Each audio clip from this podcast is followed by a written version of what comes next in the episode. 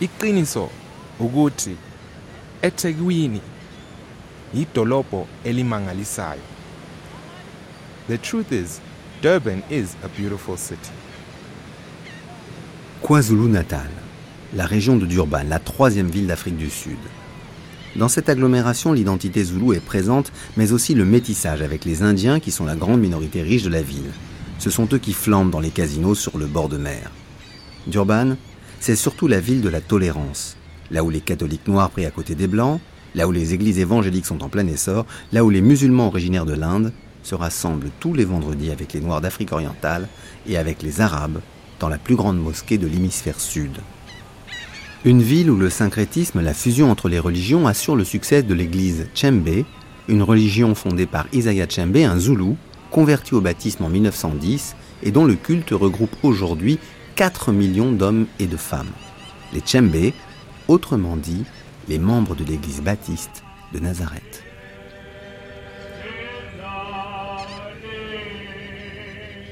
Le culte Shembe, c'est la danse zoulou. Ce sont des lieux de culte à ciel ouvert au centre de Durban. C'est Frère Mokateni, un jeune membre de l'église Shembe, qui nous accueille dans cette communauté rassemblée au soleil, près d'un parking, entre deux grandes avenues passantes. When Shembe came here at Durban, he first arrived here in 1910s, early 90s.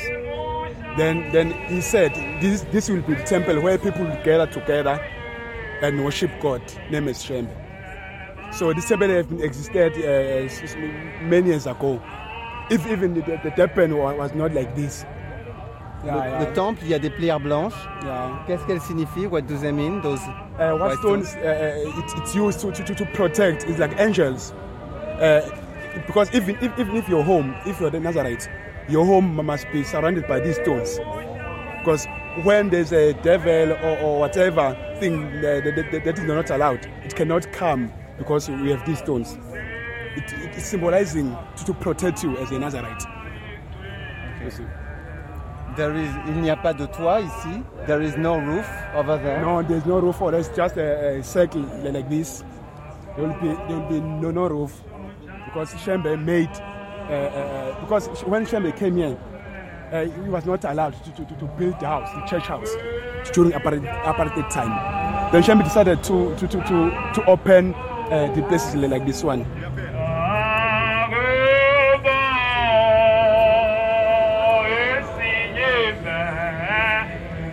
We normally do. What are they doing? Qu'est-ce qu'ils font là en ce moment? Tu peux me dire ce qu'ils font? These are a placeholder. They use it if there is some problem. Yeah. C'est de l'eau bénite qu'on utilise quand on a des problèmes spirituels. Pourquoi ce sont des femmes qui sont installées comme ça? Even the men that come for the blessing, but normally these people who are housewives are normally the women. So they normally know all the problems of the families. That's why they came first there. D'accord, ce sont les femmes au foyer qui connaissent bien les problèmes de la maison, qui attendent pour avoir de l'eau bénite d'un côté. Il y a deux files différentes pour les hommes et pour les femmes. Est-ce que ça a une signification? You can't join a line with a woman in our religion. That's a policy, men's aside and women's aside. That's why there is a women's aside and men's aside. Ok, donc c'est une habitude de cette religion de séparer les hommes et les femmes et de ne pas les mélanger.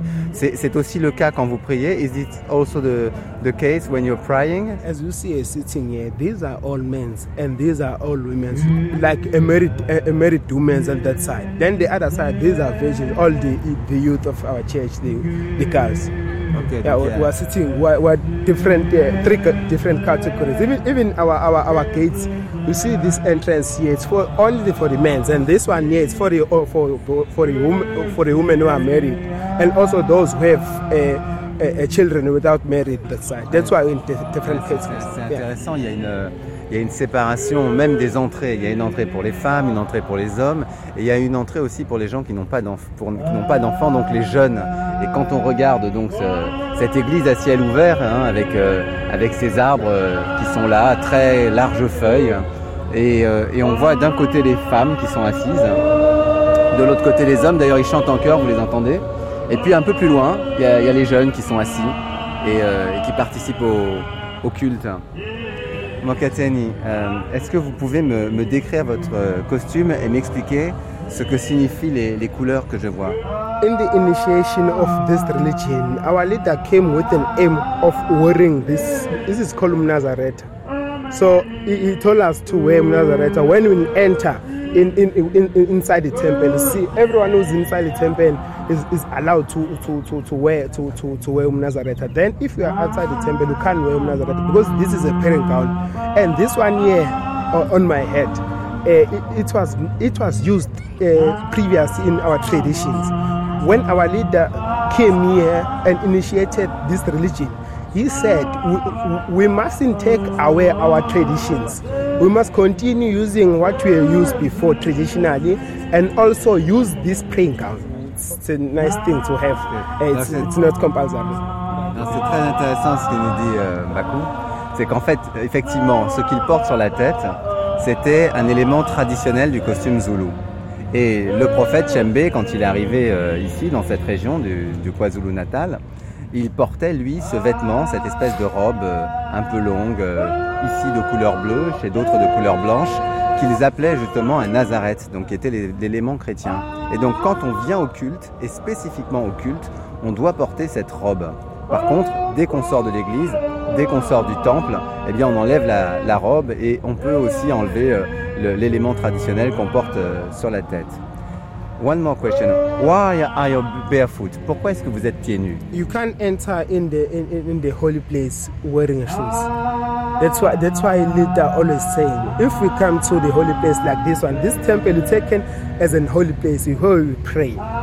Even in the Bible, when Moses see a burning tree, and there was a voice that came saying, Can you please remove your shoes so that I will speak to you when the God talked to Moses. That's why we are leaving our shoes outside the holy place, because we take this temple as a holy place. Alors cet endroit, nous dit-il, est un endroit sacré. Donc dans les endroits sacrés, on enlève ses chaussures en signe de respect. Et il nous a expliqué que Moïse, dans la Bible, quand il reçoit la parole sacrée, elle lui dit qu'il doit se déchausser et qu'il donc doit être pieds nus. Donc ils maintiennent ce symbole comme ça.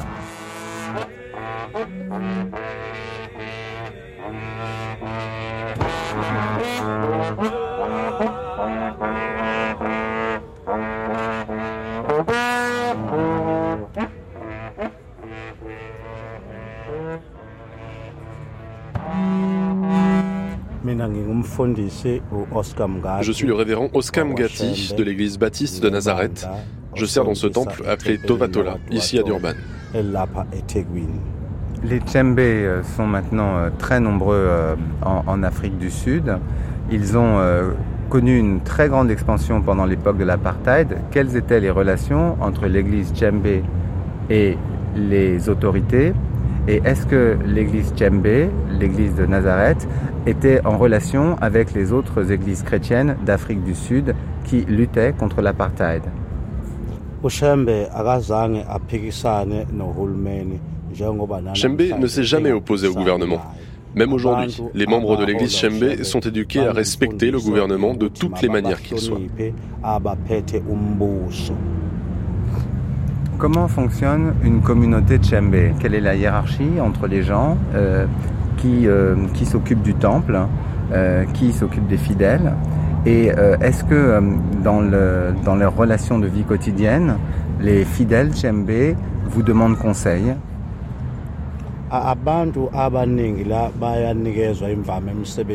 Des fidèles ont la possibilité de diriger leur temple, mais ce sera le cas si cette personne a les qualités requises.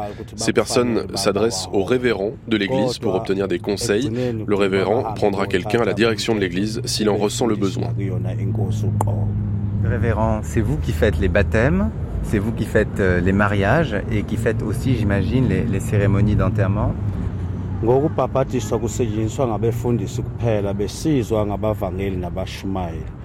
Le baptême est effectué par le révérend, mais il est assisté par des prêtres et des évangélistes. Mais il n'y a pas que lui qui place sa main sur le dessus de la tête. Cela vient du livre sacré, de la Bible, où seul Jean est celui qui baptisait. C'est lui qui a baptisé le peuple d'Israël, et c'est lui qui a posé sa main sur la tête de Jésus-Christ pour le baptiser. Parlons un peu de mariage. J'ai vu tout à l'heure que les hommes et les femmes étaient assis séparément et que les jeunes femmes étaient assises aussi un peu à l'écart. Est-ce que dans l'église Shembe, le révérend joue aussi un rôle pour aider les jeunes garçons et les jeunes filles à se rencontrer?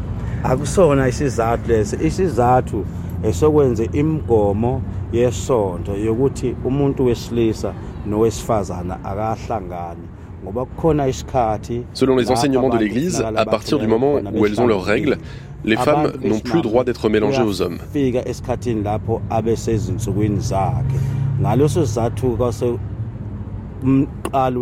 C'est la raison pour laquelle les hommes sont d'un côté et les femmes de l'autre.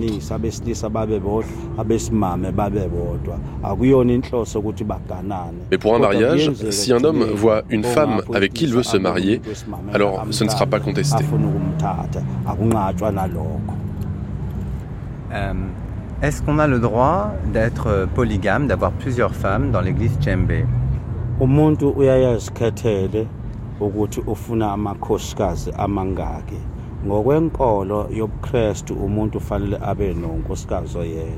Tout dépend des gens. Selon le christianisme, l'homme ne doit avoir qu'une femme.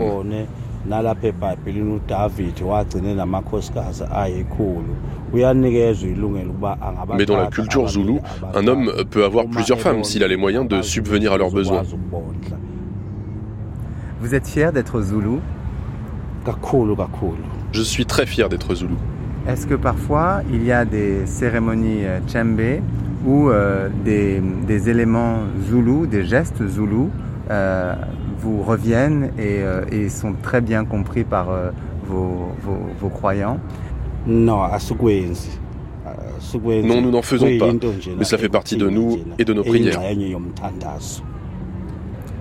Quand vous faites votre cérémonie religieuse, vous la faites toujours en zoulou, seulement en zoulou, ou il vous est arrivé de faire une cérémonie en anglais, par exemple? On ne parle qu'en zoulou. Selon les enseignements de l'Église, on doit tout faire en zoulou. Votre livre, votre Bible, est une Bible en zoulou?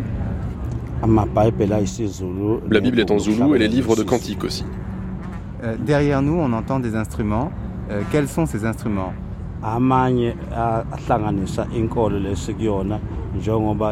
Ce sont les instruments de l'Église. Il est dit dans la Bible que les gens doivent prier Dieu avec leurs instruments de musique et leurs danses.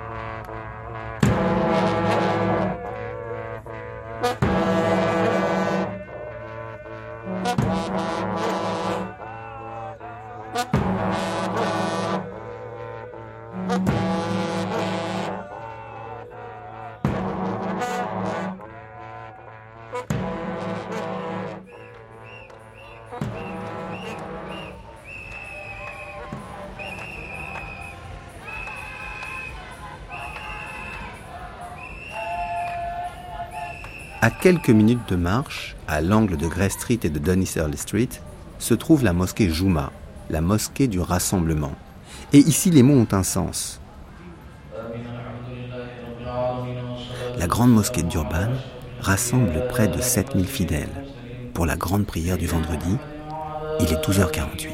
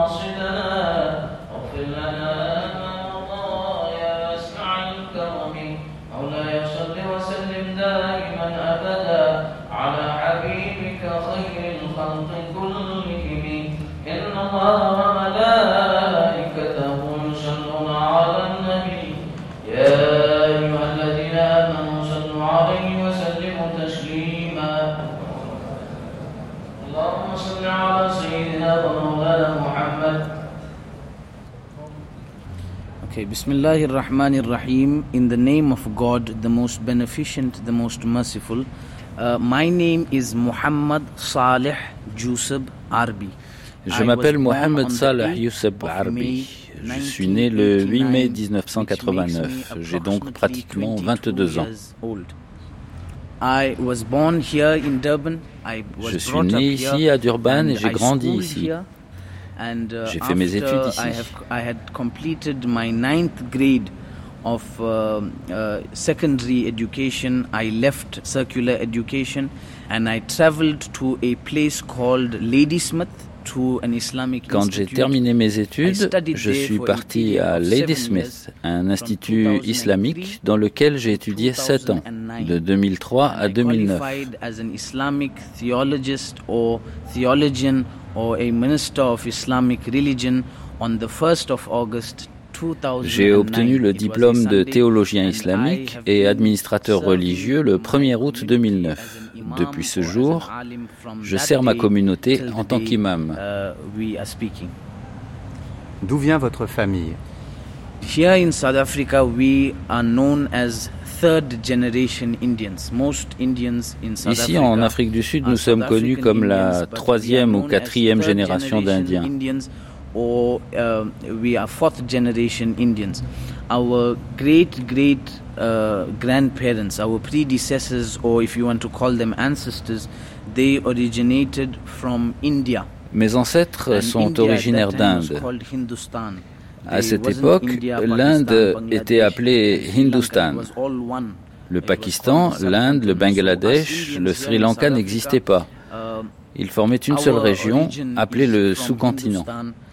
I'm talking about 150 years ago was the first batch of Indians. Mes origines ici en Afrique du Sud remontent à près de 150 ans. Une première vague d'Indiens d'Hindustan est arrivée en Afrique du Sud dans les années 1860. Mais je ne suis pas certain que mon arrière-grand-père en a fait partie, mais je sais qu'il venait d'Inde. Et après 3 générations, je suis fier d'être sud-africain et fier d'être indien. Donc en fait, je suis fier d'être indien et sud-africain, grâce à Dieu. Mon arrière-grand-père venait précisément en Inde du Gujarat. Il existe 2 Gujarat, un en Inde et un au Pakistan. But where my great-grandfather came from, that Gujarat is in India. Mais celui d'où vient mon arrière-grand-père est celui d'Inde. C'est comme ça que je sais que mes racines sont indiennes et non pakistanaises.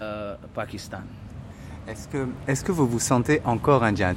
Well, I feel myself very Indian, and I take myself to be more Indian than the other Indians that you'll find here in South Africa. Reason being. Bien oui, je me sens très indien. Je suis même plus indien que d'autres que vous pouvez rencontrer en Afrique du Sud. Comme je vous l'ai dit, quand j'ai étudié à l'Institut islamique pour étudier la théologie, tous mes professeurs étaient indiens. J'ai donc appris la langue, la culture. C'était pour moi une réunion avec la culture de mon grand-père que je n'ai jamais pu rencontrer. J'ai appris le ourdou et la culture indienne et j'ai trouvé un équilibre entre ma culture indienne et ma culture sud-africaine. Alors oui, je me sens très indien. J'ai été très ému et très intéressé par le fait que dans la mosquée, qui était extrêmement pleine, très très pleine de monde ce vendredi, il y avait vraiment beaucoup de gens différents. Et on voyait des gens qui semblaient venir d'Inde, comme vous, d'autres qui semblaient plutôt arabes, d'autres qui semblaient noirs, sans qu'on puisse dire si c'est des noirs d'Afrique du Sud ou des noirs d'autres régions. Pour vous, ce rassemblement, c'est symbolique de ce qu'est l'Afrique du Sud aujourd'hui? More than it displays what South Africa is about, I would say it displays and it is an image of what Islam. L'Afrique du Sud est exactement à l'image de ce qu'est l'Islam. Le prophète Mahomet a été envoyé en Arabie, mais l'Islam ne se limite pas qu'aux Arabes. Et le prophète, pendant son pèlerinage, a fait une déclaration que j'aimerais partager avec les auditeurs français. Il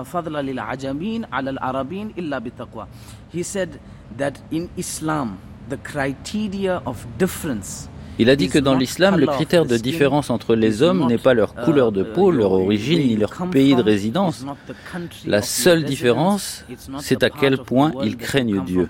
The only difference amongst people is how much fear they have for God.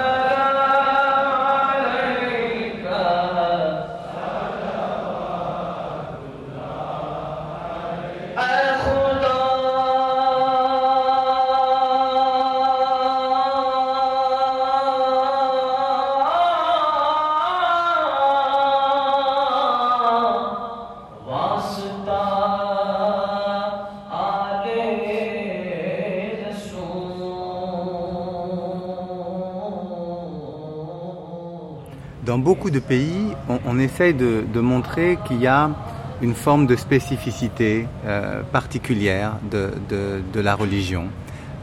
Est-ce que vous sentez une spécificité de la religion islamique ici en Afrique du Sud? Je vous pose cette question parce que dans la dernière incantation que vous avez faite, il m'a semblé des mots arabes, mais il m'a aussi semblé entendre des mots en langue indienne. Et j'ai eu l'impression que c'était peut-être là une spécificité de la prière ici à Durban. The reason why you've seen people responding to me when I used Indian words is because this is a word that Indians. Les gens me répondent quand j'utilise des mots indiens, car ce sont des mots qui se perdent petit à petit. Ils ne les entendent pas souvent.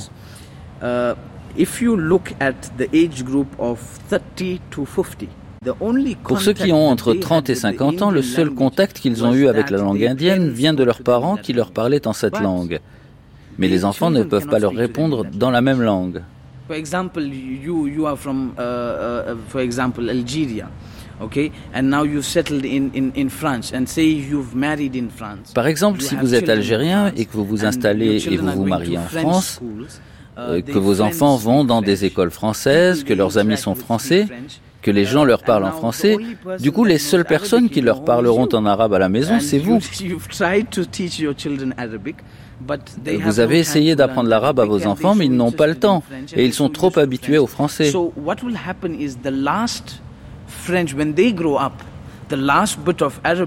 Ainsi, les seuls mots d'arabe qu'ils auront entendus viendront des parents, mais pas d'autres enfants.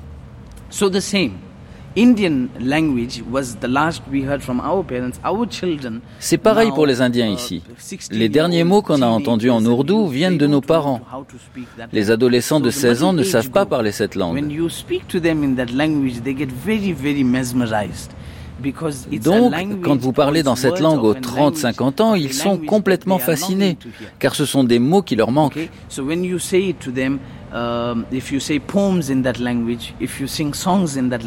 Si vous récitez des poèmes ou chantez des chansons dans cette langue, ça les bouleverse parce qu'ils considèrent cette langue comme un héritage que les enfants ne peuvent pas faire perdurer.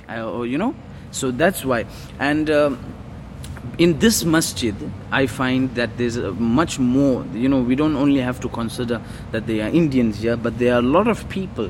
The Africans, they are Arabs, they are Indians, they are people from around the world because des Indiens, des Africains, des Arabes, des gens du monde entier viennent jusqu'ici. I find that the standard of speaking. Donc, selon moi, la langue standard est l'anglais. Mais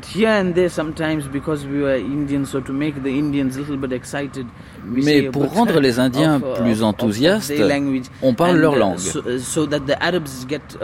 On fait pareil avec les Arabes, on parle un peu en arabe. Nos frères zoulous ont accepté l'islam, donc ça leur fait également plaisir si on leur parle un peu zoulou. Et si vous allez au Cap, vous entendrez les imams parler afrikaans.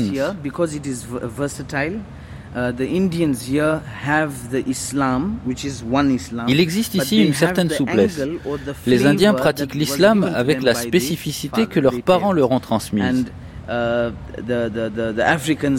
From Malawi or Zimbabwe who came as Muslims obviously have the flavor of Islam that they brought with them. The Arabs have the flavor of Islam that they brought with them. Tout comme les Africains du Malawi, du Zimbabwe, les Arabes qui pratiquent un islam particulier. But when they come to the house of Allah, ces différences, ils les pratiquent chez eux, mais quand ils viennent dans la maison d'Allah, ils les laissent à la porte pour n'écouter qu'un seul imam.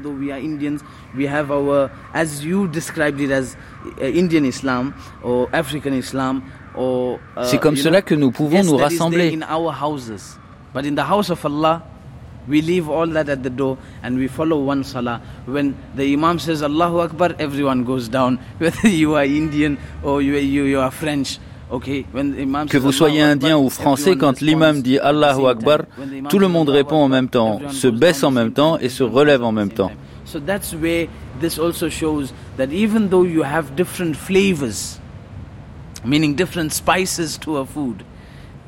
C'est comme mettre différentes épices dans sa nourriture. Le menu reste le même. Les épices sont différentes, mais le plat est le même. Il y a une question que je me pose. Pendant l'apartheid, il y avait une stricte séparation entre les races, entre les Indiens, les Noirs, les Blancs, les Colored, et on ne pouvait se marier que dans son groupe.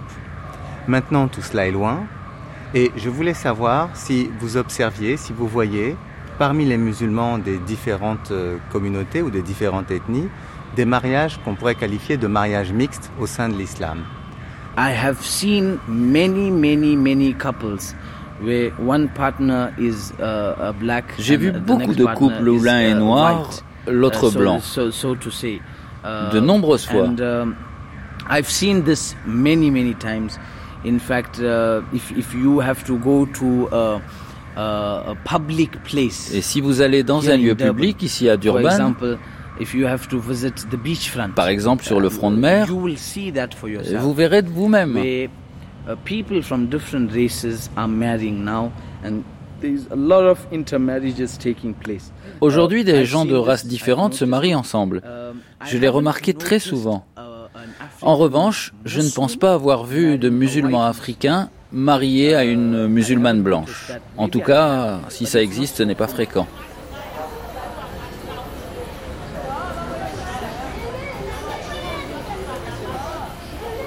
Nous quittons la mosquée et quelques heures plus tard, sur le trottoir en face, dans la rue Denis Hurley, à la cathédrale, nous retrouvons Paddy Kearney. C'est un laïc, directeur du centre Denis Hurley, centre catholique pour la paix et la promotion de la non-violence. Paddy Kearney est fier de son voisinage.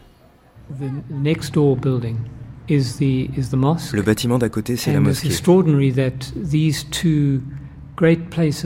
C'est extraordinaire que ces deux lieux de culte, qui figurent parmi les plus anciens à Durban, cette mosquée et la cathédrale, aient coexisté pacifiquement l'un à côté de l'autre pendant plus de 100 ans. La mosquée a été construite avant, probablement il y a 120 ans, alors que la cathédrale a 105 ou 106 ans. Que représentait la communauté catholique en Afrique du Sud à la fin des années 50 ? C'était l'époque du Second Concile du Vatican. Beaucoup de choses se passaient, beaucoup de nouvelles idées étaient discutées à Rome. Et l'archevêque Hurley a joué un rôle très important dans ce concile.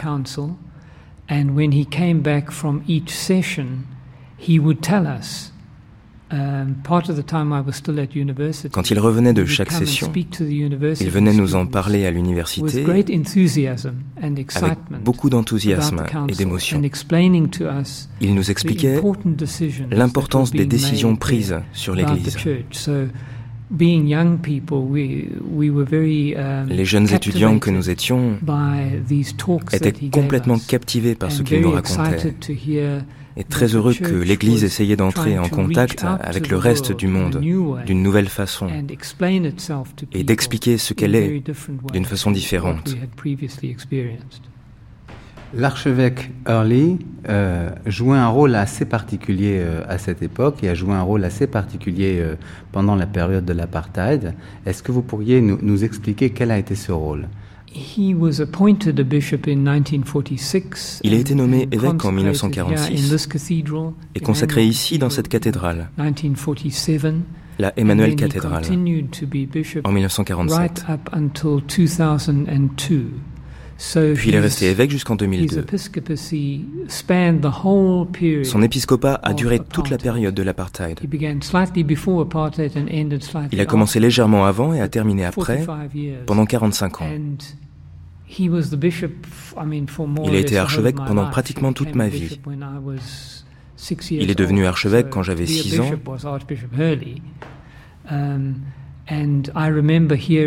Et je me souviens écouter ses lettres pastorales dans l'église où je me rendais, Pietermaritzburg. Son opinion était très claire sur l'apartheid. Et cela m'a permis de réaliser, même étant adolescent, qu'il y avait des incompatibilités entre ce que nous disait le gouvernement et l'église. J'admirais l'archevêque Hurley, donc je suivais son point de vue plutôt que celui du gouvernement nationaliste pendant l'apartheid. Emmanuel Laffont, ancien curé de Soweto, évoque la figure de Monseigneur Hurley. Je l'ai rencontré la première fois où je suis allé en Afrique du Sud, avant même d'être engagé en Afrique du Sud, je suis allé le voir à Durban. Il m'avait beaucoup encouragé, c'était un homme qui connaissait admirablement le français, et qui était très proche de tout ce que nous avons pu faire. Et je l'ai connu, oui. Alors, quand je suis arrivé, il était président de la conférence des évêques d'Afrique du Sud. Et peu de temps après que je sois arrivé, peut-être c'était quelques mois, il a été mis en examen par l'État, parce que la conférence des évêques, sous sa conduite, avait écrit et publié un rapport sur les activités de la police secrète Koevoet en Namibie, dénonçant toutes ces exactions. Et donc, à la suite de ça, l'État a voulu le mettre en examen. Et la veille de son procès, nous avions organisé à Soweto une immense veillée de prière, une immense célébration. Il y a eu des évêques qui arrivaient d'Australie, d'Angleterre. Et c'est à la fin de la célébration que nous avons appris que l'État retirait son accusation. Alors que Denis Hurley se félicitait d'être traîné devant les tribunaux, parce qu'il nous disait, il faisait savoir à qui il voulait, devant le tribunal, je pourrais dire des choses qu'on n'a pas pu écrire dans notre rapport. Et je serais d'une certaine manière couvert devant le tribunal. Et donc, il n'attendait que ça, lui. Et ça a dû paraître à tel point évident que l'État a préféré drop the case, comme on dit en anglais, c'est-à-dire le laisser partir, faire un non-lieu, plutôt que d'aller jusqu'à une confrontation devant les tribunaux. Mais il a été extrêmement courageux pendant toutes les périodes de l'apartheid. Il était jeune archevêque en 1953, lorsque les 5 archevêques blancs d'Afrique du Sud sont allés voir le Premier ministre Verwoerd pour dénoncer la loi qu'ils étaient en train de créer pour séparer les systèmes éducatifs noirs, blancs, métis et indiens. Et pour votre petite histoire, excédés par la demande des 5 archevêques, qui étaient tous blancs, Verwoerd leur a dit « Mais vous, les Européens, vous ne comprenez rien au problème des Noirs. » Et un des archevêques s'est retourné vers le Premier ministre pour dire « Mais de nous 5 qui sommes ici, monsieur le Premier ministre, le seul qui ne soit pas né en Afrique, c'est vous. » À la suite de quoi, ils ont été expulsés du bureau. Paddy Kearney, vous venez d'une famille catholique. Est-ce que vous pouvez nous parler un peu de votre famille, de la façon dont elle est arrivée en Afrique du Sud et de ce que pouvait représenter le catholicisme pour ces familles d'origine irlandaise? My parents were born in Cape Town and came to Petermaritzburg. Mes parents sont nés au Cap. Ils sont venus habiter à Petermaritzburg quand ils se sont mariés et ils y ont passé toute leur vie. 3 de leurs parents étaient irlandais. Donc, 3 de mes grands-parents étaient irlandais. Cela a été un élément très important. J'ai grandi avec les Anglais qui oppressaient les Irlandais. Donc, nous parlions déjà à la maison de cette idée d'oppression politique. Et petit à petit, j'ai compris que ce qui s'est passé pour les Irlandais aux mains des Anglais, c'est ce que faisaient les Blancs aux Noirs en Afrique du Sud. Mais cela nous a pris du temps pour réaliser cela.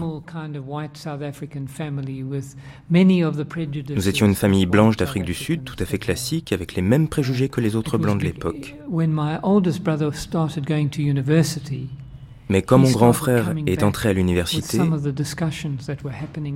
il nous rapportait les discussions qu'il avait eues, notamment les critiques sur l'apartheid. Et cela a eu une certaine influence sur moi. L'Église catholique a fait beaucoup de conversions et gagné beaucoup de fidèles, notamment dans la région du Natal et de ce qu'on appelle aujourd'hui le KwaZulu Natal. Est-ce que dans les années 60, une Église catholique, c'est déjà un lieu où se rassemblent des Blancs et des Noirs? La congrégation n'était pas mixte. C'était vraiment une église de l'apartheid. Les églises et paroisses dans lesquelles j'ai grandi étaient majoritairement blanches.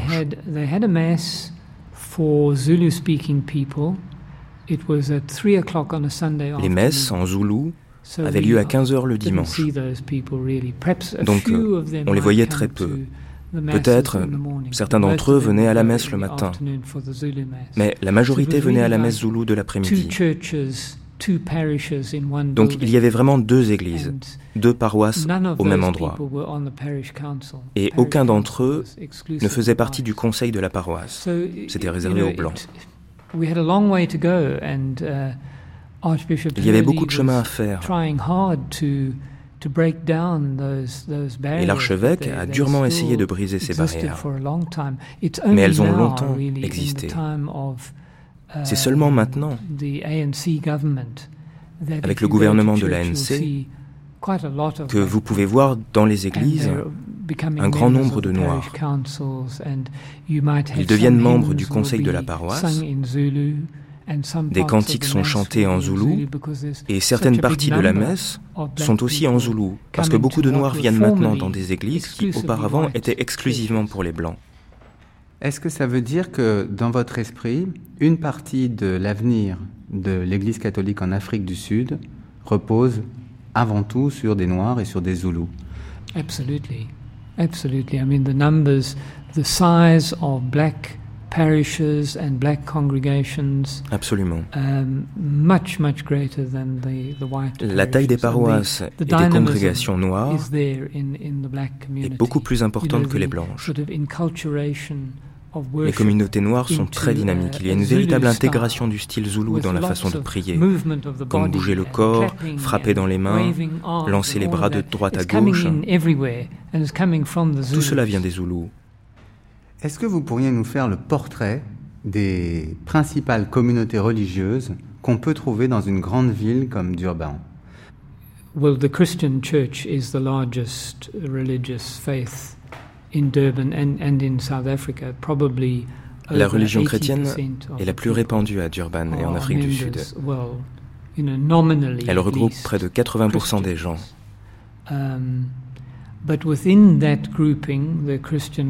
Mais à l'intérieur des chrétiens, le plus grand conglomérat est celui de l'église des Shembe.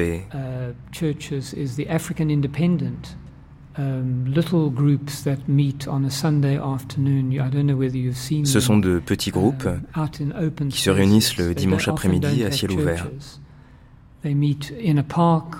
Ils n'ont pas à proprement parler d'église. Ils se rencontrent dans un parc ou un champ. Collectivement, ils représentent plus de 45%.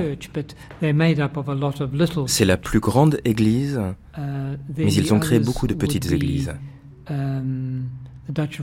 Les autres sont l'église réformée hollandaise, qui est plus importante dans d'autres régions, les anglicans, les méthodistes, les catholiques, les luthériens, d'autres églises presbytériennes, et bien sûr un nombre de plus en plus important d'églises pentecôtistes et charismatiques, avec un style de culte assez américanisé.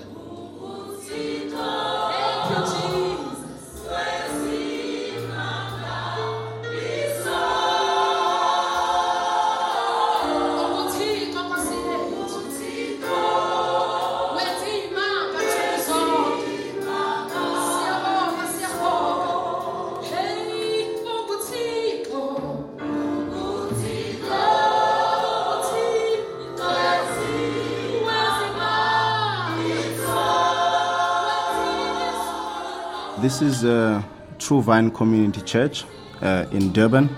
This is an evangelical church. Voici l'église de la communauté True Vine de Durban. C'est une église évangélique. Nous nous réunissons tous les dimanches à 8h pour prier Dieu. Puis on se rassemble avec tous ceux qui souhaitent se joindre à nous et faire partie de la communauté. Combien de personnes se rassemblent tous les dimanches? Typically, it's about 300 people, approximately. En général, 300 personnes. On pense que d'autres pourraient nous rejoindre parce que Durban est une grande ville. Vous savez, quand ce pays parle de moralité, nous pensons que l'Église a un grand rôle à jouer dans la vie des gens, comme réunir les familles et guider les jeunes. Donc nous pensons que 300 membres pour une ville de 2 millions d'habitants, c'est assez peu. Nous avons l'ambition de rétablir une certaine moralité dans les communautés de Durban à travers les jeunes, les familles et les campus. La communauté dans laquelle on se trouve a été créée en 2000. Elle s'appelle la communauté True Vine, donc la communauté du vrai vin. Que signifie ce nom? True Vine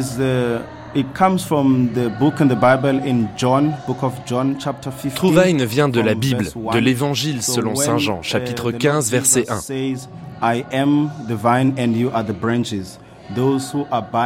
Quand Jésus dit « Je suis la vigne, vous êtes les sarments. Celui qui demeure en moi et en qui je demeure porte beaucoup de fruits. » Cela signifie que ceux qui soutiennent Dieu porteront les fruits. Nous souhaitons que chaque croyant porte les fruits.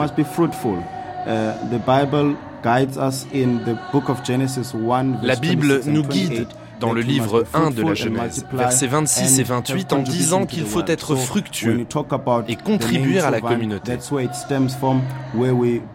Voici les racines de la communauté True Vine. Et chaque personne doit être productive. So that is why the name True Vine Community Church. Est-ce que ça veut dire que chaque membre de l'Église a une obligation de pousser à la conversion, a un impératif de prosélytisme? Look, how we look at it is, you know, when you get help, when I get somebody to have positive contribution. Quand quelqu'un vous aide, apporte quelque chose de positif dans votre vie, qu'il a une relation privilégiée avec Dieu, sa vie s'améliore. It is only a wonderful thing to do. On dit que c'est une très bonne chose de partager sa foi. Quand il nous arrive quelque chose de bien, on le transmet aux autres. Par exemple, si je suis malade et que le docteur qui me soigne est bon, je dirai à mes amis, si tu es malade, va voir ce docteur. C'est essentiellement ce que nous essayons de communiquer à nos membres. Si votre vie est belle, que vous avez de l'espoir et une belle vision de la vie, pourquoi alors ne pas encourager les autres à trouver leur bien-être ? Sampiwe Mazibuko, beaucoup de Sud-Africains commencent à se tourner vers les églises évangéliques. C'est un mouvement qu'on remarque dans d'autres pays d'Afrique aussi. Et ma question était plutôt de savoir si c'était une manière pour eux de soulager une difficulté de vie quotidienne. Et si on pouvait évaluer cette difficulté de vie quotidienne à travers le nombre de membres qui viennent chercher cette foi et ce soutien.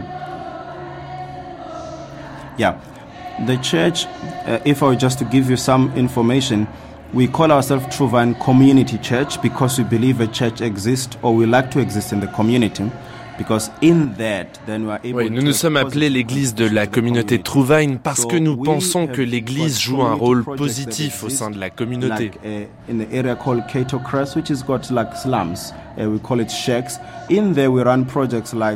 Nous mettons en place des projets pour la communauté comme des groupes de soins à domicile, des groupes de soutien aux malades du sida.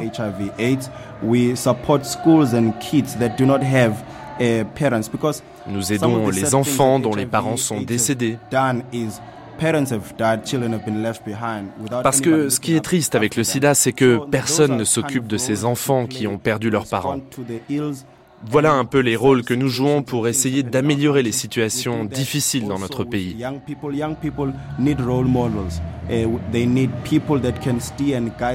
On agit aussi auprès des jeunes, car ils ont besoin de modèles pour s'orienter et être guidés.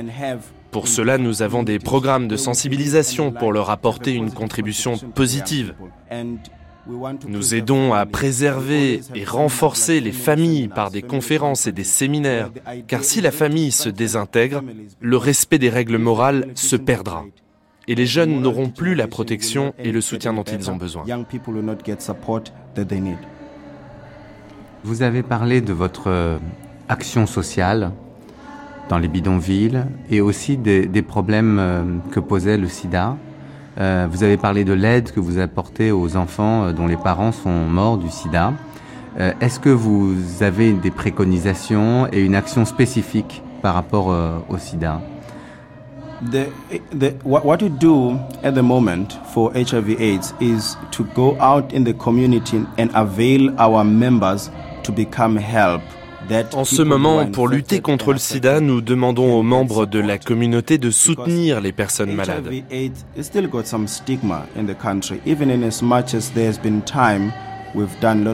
Le sida est encore très stigmatisé dans notre pays malgré les nombreuses campagnes.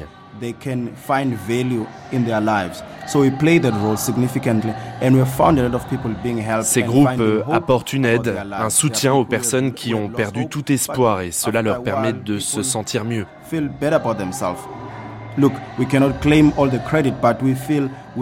Nous tentons d'apporter une contribution importante, oui. Nous insistons auprès des membres de l'Église qu'ils prennent soin de ces gens, mais aussi qu'ils passent des tests, car ils viennent de différentes régions. Nous organisons des séminaires et groupes de parole pour les sensibiliser sur le sida.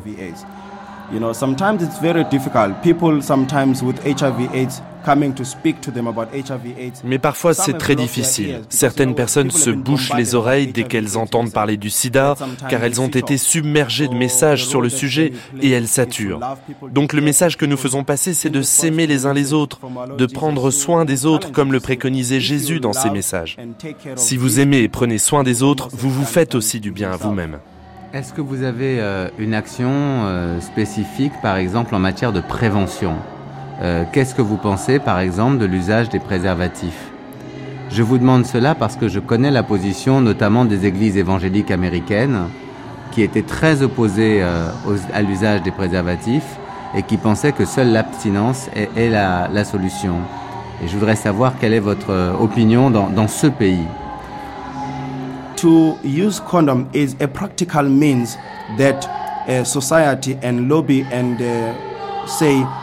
organizations like say. Utiliser le préservatif est un moyen pratique que la société, les lobbies, les organisations et le gouvernement proposent et s'en contentent. And come as a proponent for that.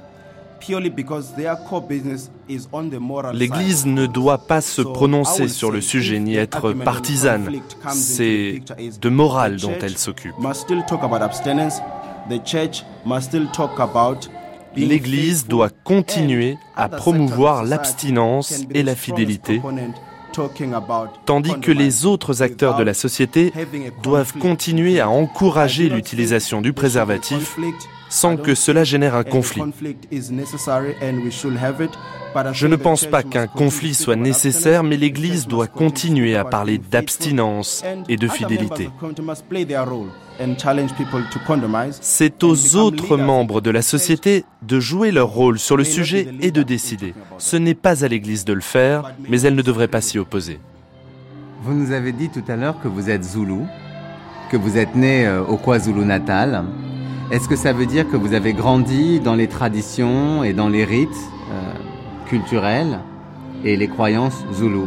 I was born a Zulu, I speak Zulu and I am umuzulu as we call it to precise and I was brought up in a Zulu. Je suis né Zulu, je parle Zulu, j'ai grandi dans la culture Zulu. Of a Zulu culture and certain beliefs that on m'a enseigné certaines croyances, mais il y en a certaines avec lesquelles je ne suis pas d'accord à cause de mes convictions religieuses. Par exemple, la culture zoulou n'interdit pas à un homme d'avoir plusieurs femmes.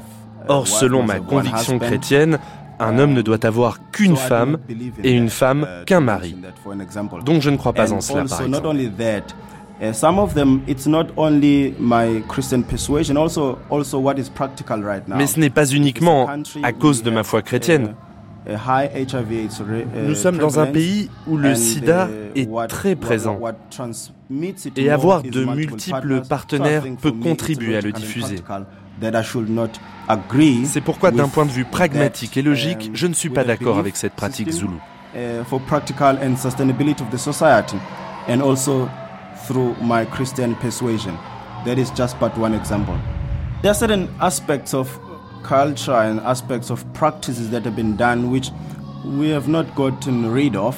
Mais il y a un certain nombre de pratiques que nous avons gardées. Par exemple, nous dansons lorsque nous prions Dieu, lorsque nous pleurons, lorsque nous sommes politiquement isolés, lorsque nous célébrons un événement. We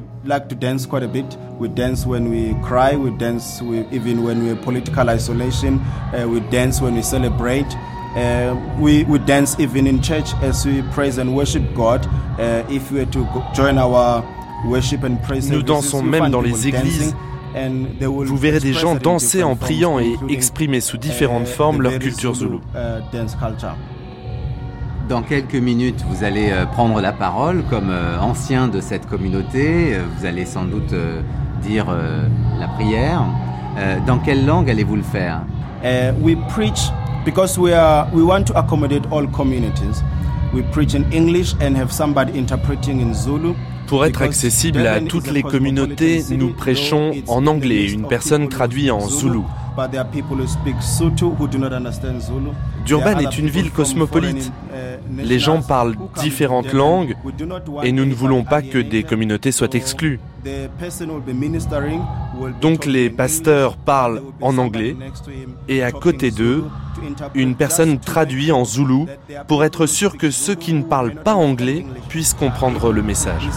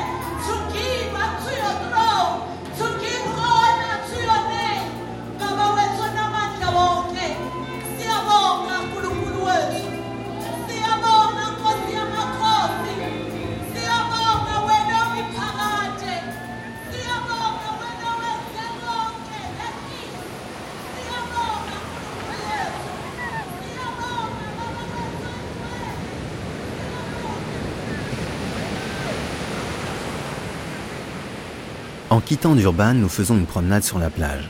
C'est une fin d'après-midi, un dimanche. Sur le parking, ce sont de pauvres blancs qui quittent les pourboires des familles fortunées de toute obédience, musulmans indiens ou bourgeois noirs de l'église évangélique.